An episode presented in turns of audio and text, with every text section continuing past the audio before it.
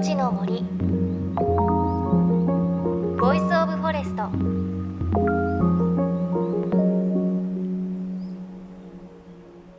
おはようございます。高橋真理恵です。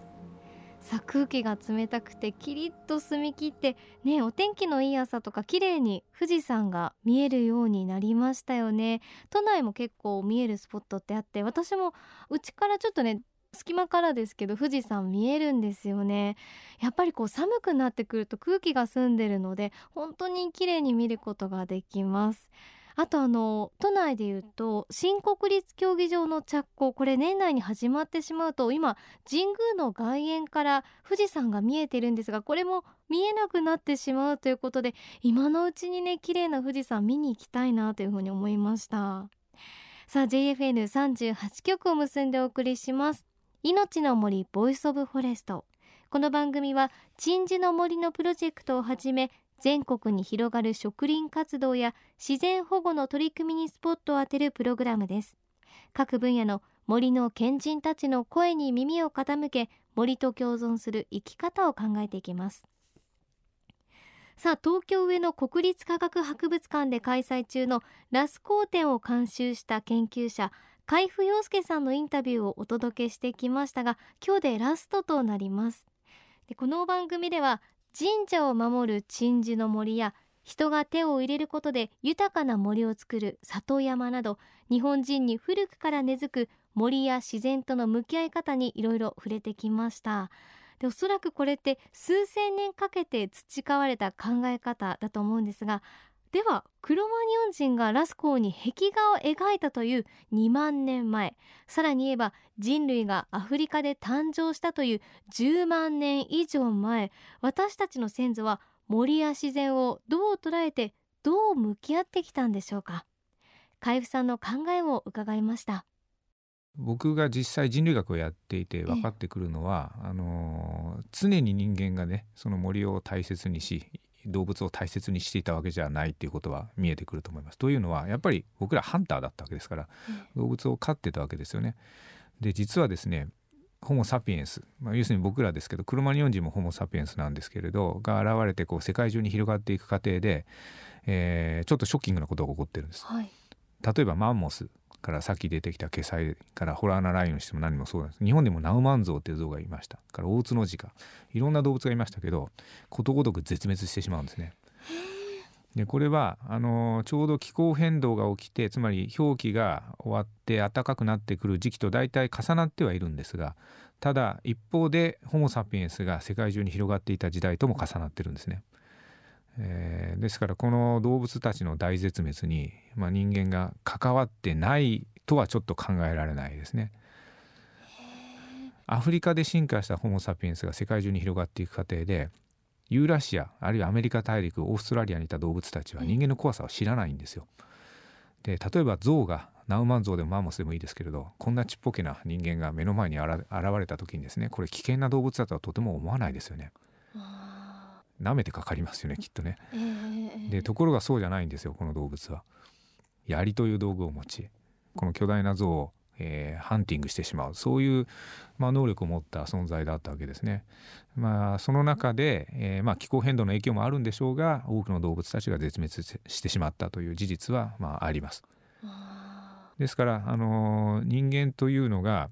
あの自然を常に大事と思う何て言うかなその本能を持っているっていうのとは僕はちょっと違うんだと思うんですね。だけど、まあ、そういったいろんな経験をしながら人間はまあ学んできて、えーまあ、やりすぎると疾病返しを食らうということを学び、うん、祖先たちもそれであの自然を大事にするようになるっていうことがあ出てきたんじゃないかなってそんなふうに思いますね。へそこう人間と一緒に進化してきたアフリカの動物たちは、距離感分かってるんですねええ、もう槍を持ってるとかそうです。自分たちを狙うってこと。人間もいきなりそうねすごいハンターになったわけじゃないですから、えー、だんだんなってきた過程で、うん、その距離感を保ちながら彼らも警戒心をね、こうだんだん発達させていったんじゃないかなっていうふうに思いますけどね。でもそれを知らない動物たちは、やっぱり人間なんて小さいしと思って、えー、だってね象にしてみればこんな動物がそんなことするなんて思わないですよね。そうなると彼らのそのクロマニョン人の自然とか命自然観生命観っていうのはどういうものだったんですかね、そうですね。そういうことを僕も知りたい 知りたいですね。わからないですけど。ライオンとか聞いちゃうともうなんか、うん。危険と隣り合わせじゃないですけど、ええ。まあ、ただ一方でああいう絵を描いたりあのアクセサリーもたくさん作ってるんですね、えー、ビーズとか、ね、これも面白いんですけど、えーと、貝貝殻に穴を開けてこうビーズを作るんですけどその貝殻っていうのは海からだいたい持ってくるんです。あの陸生の貝って殻が薄いからあのカタツムリとかあのアクセサリーに向かないんですよね。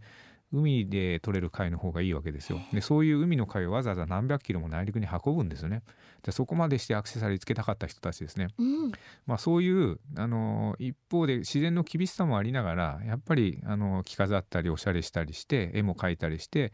えー、楽しんでるっていう面もああったんじゃないかなと思いますね。それともう一つ面白いのはあの楽器も出てくるんですこの時から。えー縦笛なんですけれど、えー、鳥の骨に穴を開けて作った笛が出てきますね。ですからもう音楽も存在したということは分かってますので。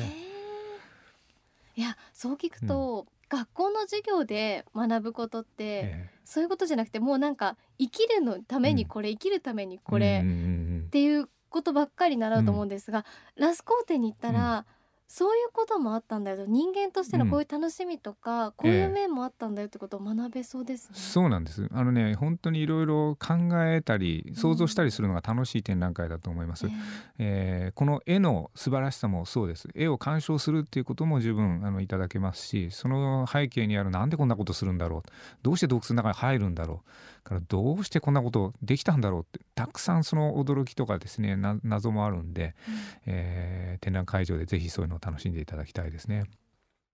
うんねクロマニオ人ってこうね毎日危険と隣り合わせで生きることに必死な毎日かと思ったらそうではなくてまあ着飾ったり縦笛があって音楽も楽しんでいたりそういった一面もあったんですね。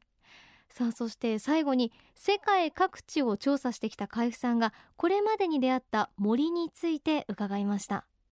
海部さんご自身がこれまで一番印象に残った森ってありますか、うん、そうですね。あの世界のあちこち調査で行ってるんですけど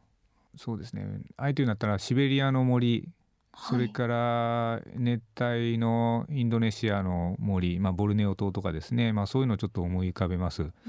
日本日本もそうなんですが、まあ、要はねあの森が見れる場所って少ないですよね。こうどうしても人間の手が入っちゃってるのでその自然の状態の森って少ないんだなっていうことをすごく、まあ、そのことに気づかされましたね世界のあちこちへ行って。でモンゴルとかシベリアとかで、まあ、川がもう好きなようにこう暴れて流れてる。そういうものを見た時にあ僕が見てきた日本で見てきた川って違うんだってこう。見せる用の川というか、えー、なんかやっぱり人の手でコントロールされちゃってますよね、あの流れるこっちに流れろっていうね、でそうじゃない時の自然ってこうなんだってからそういうのを初めて行って感じたんですけど、まあ、北海道なんかでもねそういう場所はありますけど、まあ、日本普段に生活していて、えー、本当に人の手の入っていない自然ってなかなかこう体験することはできないなっていうのをよく思いますね。なんかボルネオ島の森とかもすごそうですね。そうですね 虫とかいそうです。あ虫の声はしますよ。あの、うん、どこにいるかわからないけども虫の声がずっとこう聞こえてる感じですよね。ただ動物は少ないですよ森の中はっていうのは。あそうなんですか。まあ大きな動物は森の中には住めないんですよね。あまりに大きいと体を動かせないですから。はい。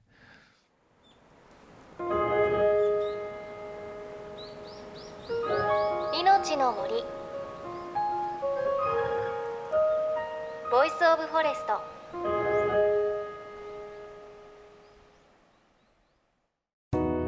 JFN38 局では東日本大震災で被災した沿岸部に津波から命を守る森の防潮堤を作る鎮守の森のプロジェクトを支援する募金を受け付けています。この命を守る森づくりに取り組んでいる AIU 損害保険株式会社では中小企業を災害や事故から守る損害保険のラインナップビジネスガードを提供。AIU では法人会納税協会会員からのビジネスガード新規契約企業1社に対しどんぐりの苗木1本を植樹する活動を行い被災地の復興全国の防災減災に取り組んでいます。詳しくは番組のブログをご覧ください。命の森 Voice of Forest。今朝は国立科学博物館人類研究部人類史研究グループ長海部陽介さんのお話お届けしました。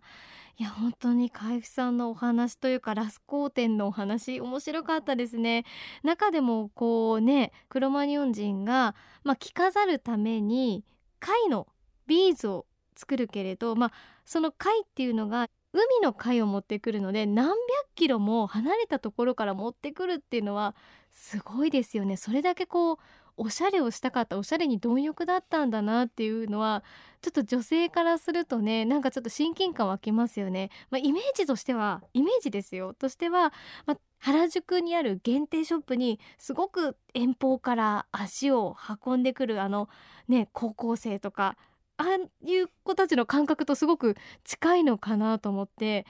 あのその時のこの貝の装飾品2万年前の貝の装飾品もすごく綺麗で展示で見られるということです。あとこれ私もね早く見に行きたいんですが2万年前にすでに縫い針があるらしくその縫い針が今私たちが使ってる縫い針とほとんど変わらない形であるそうで、ね、そういうの見ちゃうとクロマニョン人の方がこうお裁縫してる姿とか想像しちゃいますよね。ねなんかやっぱりあまりそんなに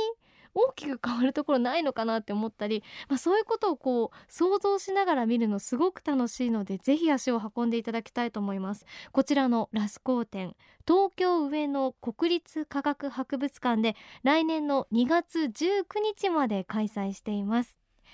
再来週は福島県南相馬で行われた植樹のレポートをお届けします。番組ではあなたの身近な森についてメッセージをお待ちしています。メッセージは番組ウェブサイトからお寄せください。命の森 Voice of Forest お相手は高橋真理恵でした。命の森。の森。ボイスオブフォレスト